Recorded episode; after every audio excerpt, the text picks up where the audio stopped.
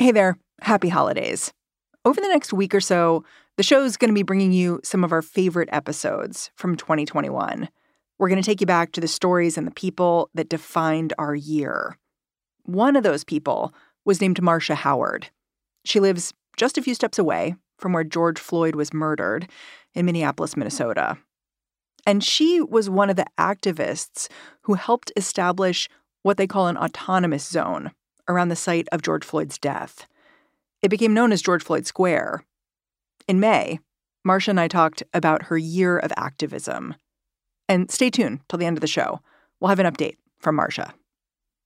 Also, quick heads up here this episode includes some offensive language.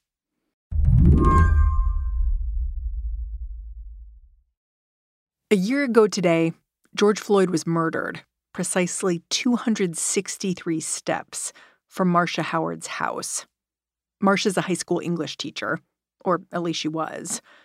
Now she's something else an activist, a caretaker. Even she has trouble coming up with the right word. If George Floyd Square is kind of like a village, can you describe your role in the village? Like, are you the mayor? I don't run nothing but my mouth.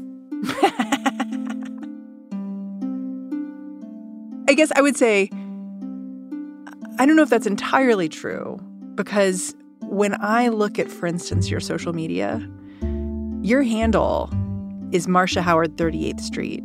Clearly, the place is deeply embedded inside of you. I gotta tell you, this is my neighborhood. This is my neighborhood. My own student is the one who filmed the death of George Floyd. I haven't taught a day since. Instead of reporting to a classroom, Marcia's been reporting to George Floyd Square. She's part of a volunteer security team that's organized itself at the intersection of 38th and Chicago, where a steel fist sculpture has sprouted up in the middle of the road, right in front of Cup Foods, and traffic is closed off for a block in any direction. Marcia's got her own uniform at this point. You can see it in her TikTok videos. She wears a yellow beanie it's a yellow headband in the warmer months. She's got trademark glasses. And then there's the GoPro camera strapped to her chest. I started wearing uh, a camera probably May 29th or May 30th. Did you think you were doing it for your own safety? What was your process? The process was motherfuckers be lying. That's the process. That camera has come in handy because to talk to Marcia is to understand that living in George Floyd Square can make you feel both united in a struggle for justice and under constant siege. Over the last year, what started with an impromptu memorial has become a semi permanent occupation. Marcia and her neighbors have demands they want met before they open this intersection back up. Not everyone's happy with this situation which hasn't stopped Marcia from chronicling it all. Her TikTok has become a tragicomic newsreel, and she's cast herself as a happy go lucky and often foul mouthed reporter on the scene. Greetings from GFS. Now, she shares the feel good stuff pictures from a movie night in the square, an impromptu parade. Then there's the security footage. This is some video Marcia posted about a week ago. It shows a white man who's hopped out of his truck and started swinging an axe at a shelter Marcia built to keep folks warm. If you notice, our camera was tracking him the entire time. And I'm like, God, how long is he going to take to do this? He got tired at one point and was like, oh. I'm like, baby, don't skip cardio day. Eventually, the neighbors start yelling at this guy. He starts to leave. Then Marcia points the camera back at herself. You left your axe, dumbass. No justice, no street. Yesterday, too, somebody came in with a Blue Lives Matter flag and camo dressing on and decided he was going to try to plant a flag. How do you deal with that? Oh, we dealt with it. Are you ordering him away? At 38th in Chicago, we walk and talk. We walk and talk. We walk and talk with Nazis. We walk and talk with the guy with the double lightning bolt and the swastika on his calf. But meanwhile, your feet are still moving and you're walking toward an exit. Turns out it can be effective. Turns out you don't need to put your knee on somebody's neck. Go figure. Do you feel like you're being tested? We've been tested for a year.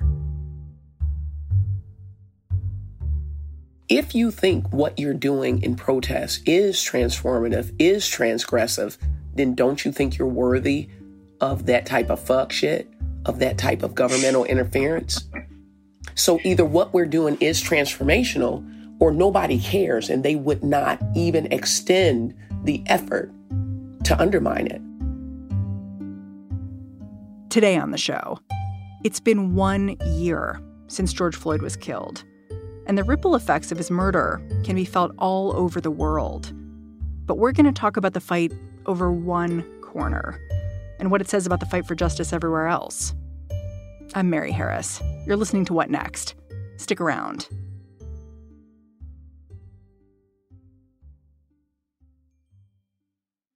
This episode is brought to you by Discover. When it comes to your finances, Discover wants you to know they are the credit card that is always there for you. With 24 7 US based live customer service, everyone has the option to talk to a real person anytime, day or night. Yep, that means no more waiting for quote normal business hours just to get a hold of someone. We are talking real service from real people whenever you need it. Get the customer service you deserve with Discover. Limitations apply. See terms at discover.com/slash credit card. Marcia Howard first moved to this now infamous corner of Minneapolis back in the late 1990s.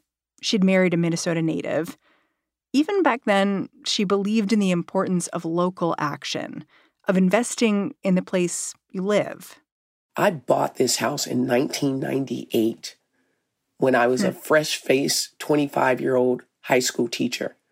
I looked on a map and I circled three miles in circumference. I wanted to live within three miles of that school.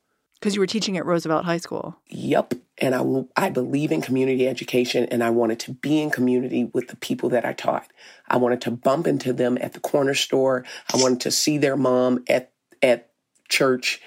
I wanted to be in community. But when I told my new coworkers that I was moving a block away from 38th in Chicago, they looked at me askance and they were like, mm. And I said, why? They said, yeah, it might be a little sketchy. Now I'm from Arkansas. I didn't know what sketchy meant. But I found out I closed November 12th, moved in, I believe, November 18th. And as we moved the couch in, pow, pow, pow. I'm like, what's going on? Cup Foods on the corner of 38th in Chicago was being raided by the feds. Uh, and that was my introduction to the neighborhood in which I moved. Cup Foods many people know it now because that's the place where George Floyd allegedly tried to use counterfeit money. And of course, he was murdered in front of Cup Foods. Yep. Uh, but it, it's the corner store. And so I can look upon that square from this window. This autonomous zone isn't just like grandstanding or some vanity project. This is my neighborhood. So, we're speaking to you because it's the anniversary of George Floyd's death. And I wonder if you could just go back in time and introduce me to who you were a year ago. Like, what were you doing and how that's changed over the last year? I, like many other people, were dealing with the effects of COVID during that time. Um, me teaching on my front porch in some makeshift classroom for distance learning. But that day, it was Memorial Day, so there was no school. When we heard the hue and cry of of a tragedy that occurred on the corner, um, I didn't even venture out that night. It wasn't until the next day when hundreds of people started parking on my block and walking toward the intersection that I went out there, still in my uh, A-line skirts and kitten heels, because I dressed for work, even though I was still on my front porch. And so I went out there, to see what was what. And after being there that first week, after communing with my neighbors and coming up with chat loops in order to defend our street from the ever present threat of outsiders coming in, the misinformation and disinformation about that. No, there were not Klansmen in full regalia marching up Park Avenue, but yes, there were white boys on bikes trying to start fires. Yes, we were there and we had to defend our block. And that kind of went into defending the square where hundreds, maybe thousands of people would stay in defiance of curfews overnight. You described yourself as having an A line skirt and in little kitten heels.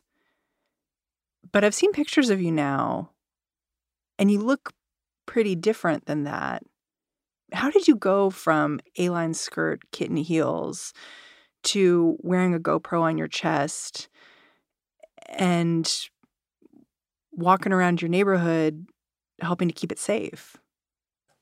Well, I need you to understand I am a teacher, but I'm also a retired United States Marine.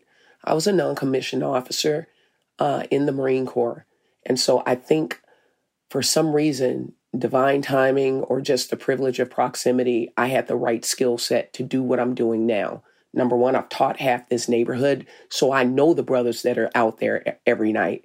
And number two, I have situational awareness enough and a skill set that's uniquely um, suited for what it was that I was going to do next. And what that was, was to walk around this zone with all the visitors, all the protesters, all the people standing in solidarity. And I needed to be eyes out. I needed to watch for threats. I needed to respond when people needed help. Over the next few months, Marcia watched her neighborhood change. She saw people come together, plant a community garden. The original fist sculpture at the center of the square, it was made of wood, but it got replaced by a steel structure that was made to last. A guy named Jay took rubble from the riots that happened on nearby Lake Street after George Floyd died and used them to build flower beds. As the square evolved, Marcia's role in it did too. She volunteered to run security and then started patrolling the streets to keep an eye out for trouble. George Floyd Square, it became her sole focus. When did you quit your job? I didn't quit. Huh. I didn't quit. I just didn't go back. Um, I called my students uh, or went online and I said, be careful with each other, um, be socially distant, finish the color purple, but you all have credit as of this moment. Man, that was a year ago. And then I had to tell my principal that I was taking a leave. And so I took uh, all my sick days and took a long leave. I've been teaching for 23 years. I had a lot of sick days.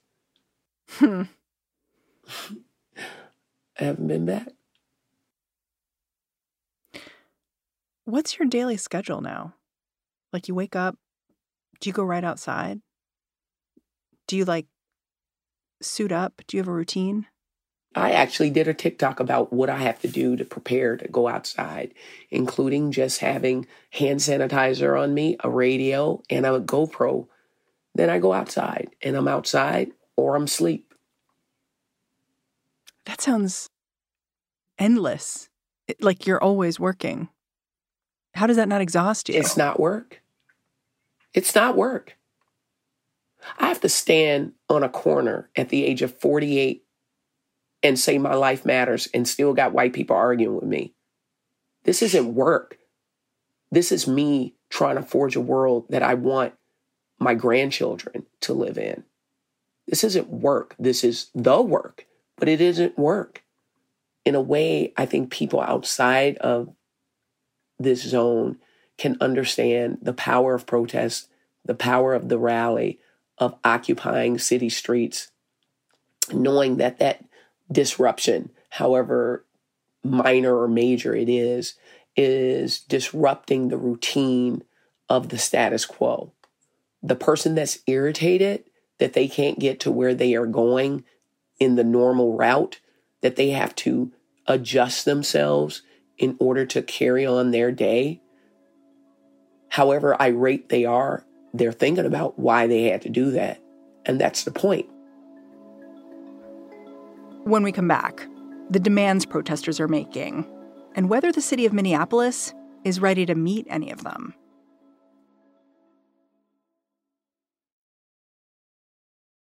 This is the story of the one. As a maintenance engineer, he hears things differently. To the untrained ear, everything on his shop floor might sound fine, but he can hear gears grinding or a belt slipping. So he steps in to fix the problem at hand before it gets out of hand. And he knows Grainger's got the right product he needs to get the job done, which is music to his ears. Call, clickgrainger.com, or just stop by. Granger, for the ones who get it done. This episode is brought to you by Progressive Insurance. Hey, listeners, whether you love true crime or comedies, celebrity interviews, news, or even motivational speakers, you call the shots on what's in your podcast queue, right? And guess what? Now you can call the shots on your auto insurance too. Enter the Name Your Price tool from Progressive. The Name Your Price tool puts you in charge of your auto insurance by working just the way it sounds. You tell Progressive how much you want to pay for car insurance. Then they'll show you a variety of coverages that fit within your budget, giving you options. Now, that's something you'll want to press play on. It's easy to start a quote, and you'll be able to choose the best option for you fast. It's just one of the many ways you can save with Progressive Insurance. Quote today at progressive.com to try the Name Your Price tool for yourself and join over 28 million drivers who trust Progressive. Progressive Casualty Insurance Company and Affiliates. Price and coverage match limited by state law.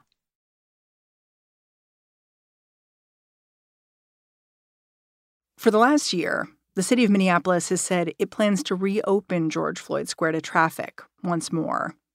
But it keeps pushing the reopening deadline back again and again. Part of the reason why is that officials are negotiating with activists like Marcia. These organizers have a list of demands, 24 of them in all. They're all typed up in a document called Resolution 001. It includes big asks, like an end to qualified immunity for police officers. It also includes smaller, more localized requests a two year suspension of property tax increases for residents of the square, funding for a blood bank bus for a local medical team. The city has said one of the reasons reopening the square is a priority for them is public safety. They claim violent crime has increased 66% in the neighborhood since the blockade went up. But Marcia says that's actually a red herring. Violent crime's been going up all around the city, not just at George Floyd Square. That is now a national historic landmark. But what the city wants is the protest zone without the protesters demanding things. They want that fist without a fuss. They want to placate us instead of giving us justice. They want to give us a new name for the intersection. But I'm telling you, that is not what we've been on a barricade for for 364 days. We've been there for justice. They asked us to leave. We said no. They asked us why we're staying. We said for justice. Then they asked us this question, which has kept us here for a year. What does justice look like? So we ran up and down the streets, in and out of the businesses. We asked the brothers on the cut, what does justice look like? What you need? What do you want? What would make you thrive? And they gave us the answers the residents, the businesses, and the brothers. And that is Justice Resolution 001. And the city and the county and the state and even the, the, the rank and file citizens have been working diligently to meet those demands. But in the meantime, in between time, the fist went from a wooden structure to steel. A greenhouse bloomed in the middle of an intersection. and people started looking at this space as the place where we hold the grief f- for folks that suffer injustice. Well, and you're saying you're saying the space is your power. Yeah but not just not just the space it's what it represents. And i need you to understand the city knows that too. But what they want is to get it back no muss no fuss. And this is the problem. We said no justice no street. Give us justice as it is prescribed by justice resolution 001 the 24 demands And right now, they want to take custody of this baby without doing what they need to do. You do not get to get this back without making redress. I mean, a good example of this back and forth and disagreement between the city and the square is what happened with Damien Chambers, who was killed in June of 2020. And the city often brings up his case to explain why they need the streets open again. And they say someone was killed within George Floyd Square, police weren't able to get in, EMS was delayed. And this just shows how the way these blocks are being run can be dangerous. What would you say to that? The case of Damien Murphy Ranks Chambers actually make up number 21 and 22 and 23 of the 24 demands because you know that was on Juneteenth. And this brother was shot three times in his vehicle by someone in his vehicle. Witnessed. And when the police showed up in full riot gear on June 19th, they are the ones that delayed EMS because of the ruckus that they caused in the way in which they were trying to rush into the zone. The argument that any black person on Juneteenth would impede EMS from getting to a dying black man is just ridiculous on its face, let alone by the fact that it was hundreds of witnesses. But it makes a really good propaganda spin if they could say it was hordes of, of black folks keeping out the authorities. But I need you to do a little bit of digging. Ask where did the investigation of this murder go? Ask what was put on his death certificate. Ask how many officers this case has been handed off to since then. They're not make the police aren't making this argument, but I guess implicit in the city's repeated use of the case of Damien Chambers is the idea that if police were in the neighborhood, it would be safer. Baby, they were they were at Phelps Park a block away the entire time. They were already staged there. Their cars were right there. They were less than 80 yards away the entire time the party was going on. They were right there. And funnily enough, they seem to always be right there when something pops off. Riddle me that. Hmm. I'm telling you, if we are doing something transformative, then we're doing something worthy of interference and undermining. If we are doing something that's relevant, then what you're trying to say is that Black people taking over four city blocks for an entire year isn't worthy of interference by the CIA or the FBI or anybody else. You think they left us alone? Really? When you think about the history of civil rights and movements, and you think about the lives lost, then you'll understand why I went right on over to the Cremation Society and put down money for my urn. Because I didn't save any oxygen for the swim back to shore. I know what we're doing is transformational. And I know that that is a threat to the system. And you worry about your own safety. No, I'm preparing for eventuality. That's dark. I'm a black person in America trying to get liberty. What happens to us? The city did do a survey asking residents what they wanted to happen at the intersection of 38th and Chicago. A survey where people are cattle shooted to these options open the square and this, open the square and this, open the square and this. Don't talk to me about that survey, please. You just don't think it's legitimate. It just didn't ask the right questions. Mm, that's precisely what I think. I mean, I know you go to city council meetings and you represent the square. And one of the council members who represents the area, Andrea Jenkins, she's said she wants to open the streets back up again. what are your conversations like with her? I'll say this. Um, I truly don't believe they want to fully open it. I don't. But I don't think they can actually say that out loud, at least before this election cycle. What does the city get from keeping it closed? Right now, the city of Minneapolis is on the cusp of attempting to redeem itself because Minnesota has now become the byword for abject police brutality. I live in a state that used to be known for Minnesota nice, and now the name Jamar Clark and Philando Castile and George Floyd and Daunte Wright sits in the mouths of people not just across this state, but across the country and around the world. But right now, if it keeps that fist, it can say, now we are the mecca for racial justice and healing. You get off a plane during your layover, and where do you want to see? You want to either see Mall of America, the cherry and the spoon, or George Floyd Square. The city knows what it's sitting on now.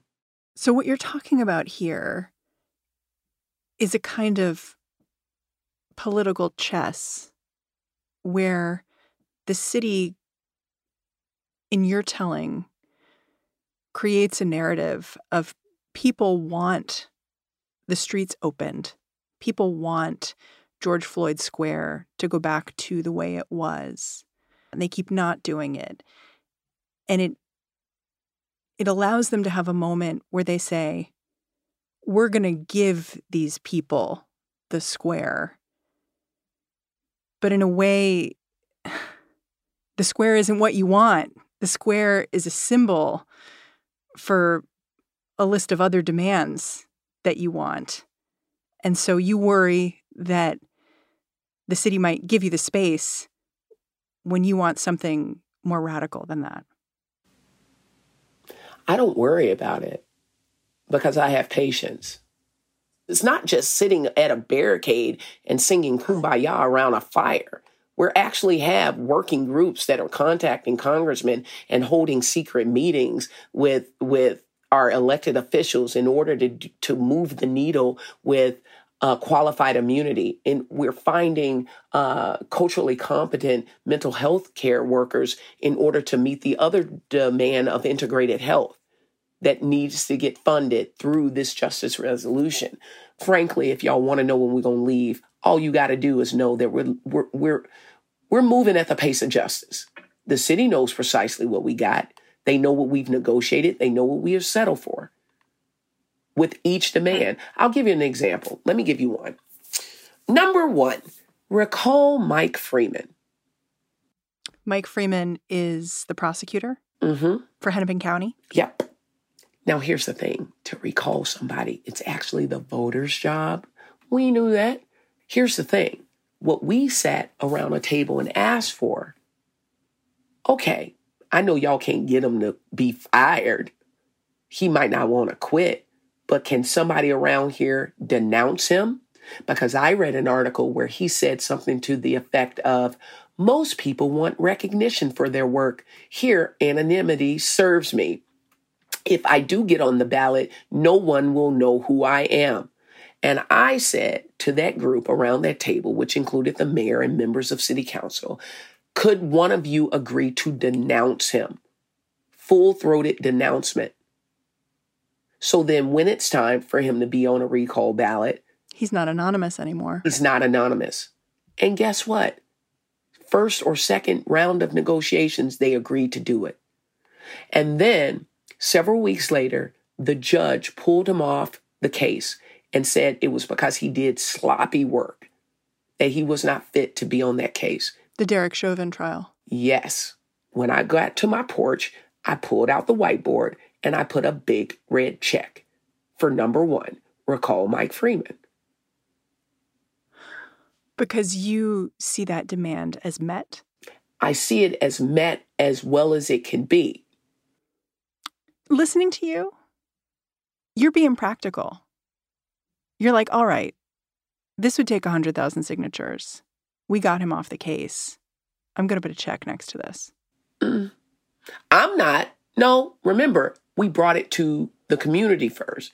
And by that, I mean the people who asked for it that meet twice a day, every day for an entire year. um, and we said, is this good enough? I don't run nothing but my mouth. I ain't making no decisions. So when we came to an agreement, like, okay, and yet there are people in that square that are still working to get him recalled that are still working for him to even decide to just don't run again, maybe quit and ride off into the sunset. However much they feel about that, it's up to those people who put their order in on this menu to figure out what they're going to settle for. But to be clear, we're not zealots. We're not unreasonable. These are negotiations. They asked us, what does justice look like? Those 24 demands to a lot of people aren't even exhaustive enough. Oh my God, that just relates to those four blocks or that neighborhood. Or frankly, Andrea Jenkins standing in front of a guard shack one day and she goes, Marcia, everybody could benefit from this. All the black people should have this. And then I said, well, give it to them. Don't just save it for 38th in Chicago. Give it to everybody then, if you think everybody deserves this. Hmm. Are you going to run for anything? No. Why? I am just a teacher. I am just a black woman. I am just a protester.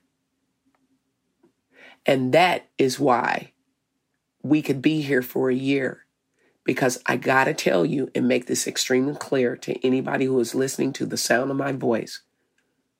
This is not a vanity project.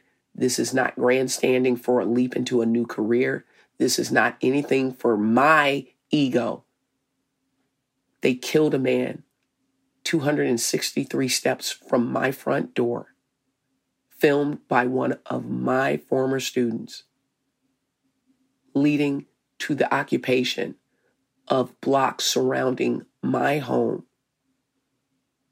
trying to seek redress for injustices done to my people.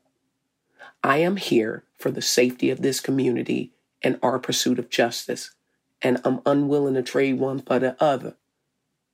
That's all I'm here for. They give us the demands, we'll give them the streets, and I'll bring my black ass home.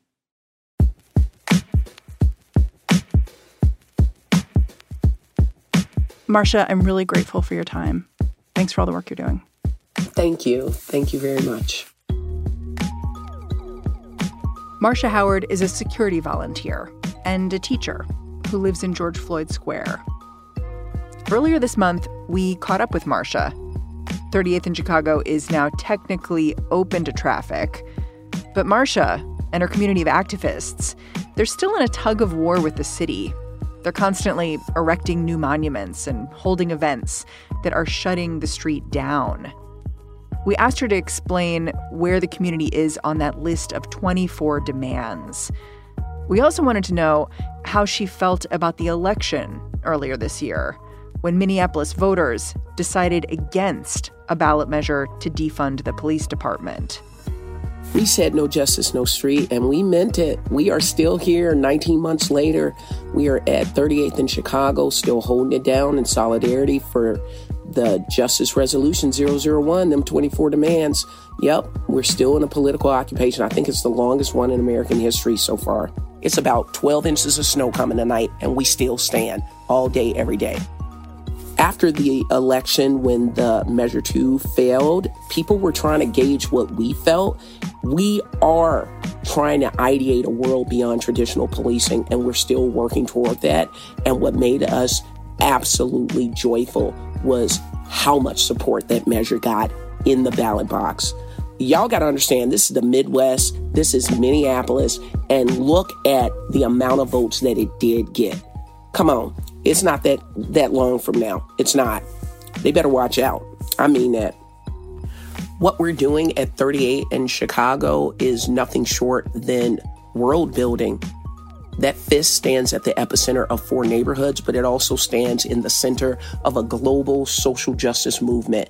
And what we are doing in the name of community and mutual aid and working quietly behind closed doors, legislative wise, um, coalition building, mobilizing and organizing. They didn't know what they did when they did what they did at 38th in Chicago and Minneapolis. But we know because we still out here. We still stand. No justice, no streets. And we mean that. And that is our show. This episode of What Next was produced by Mary Wilson, Elena Schwartz, Carmel Delshad, Daniel Hewitt, and Davis Land. We miss you, Davis. Every day, we are led by Allison Benedikt and Alicia Montgomery.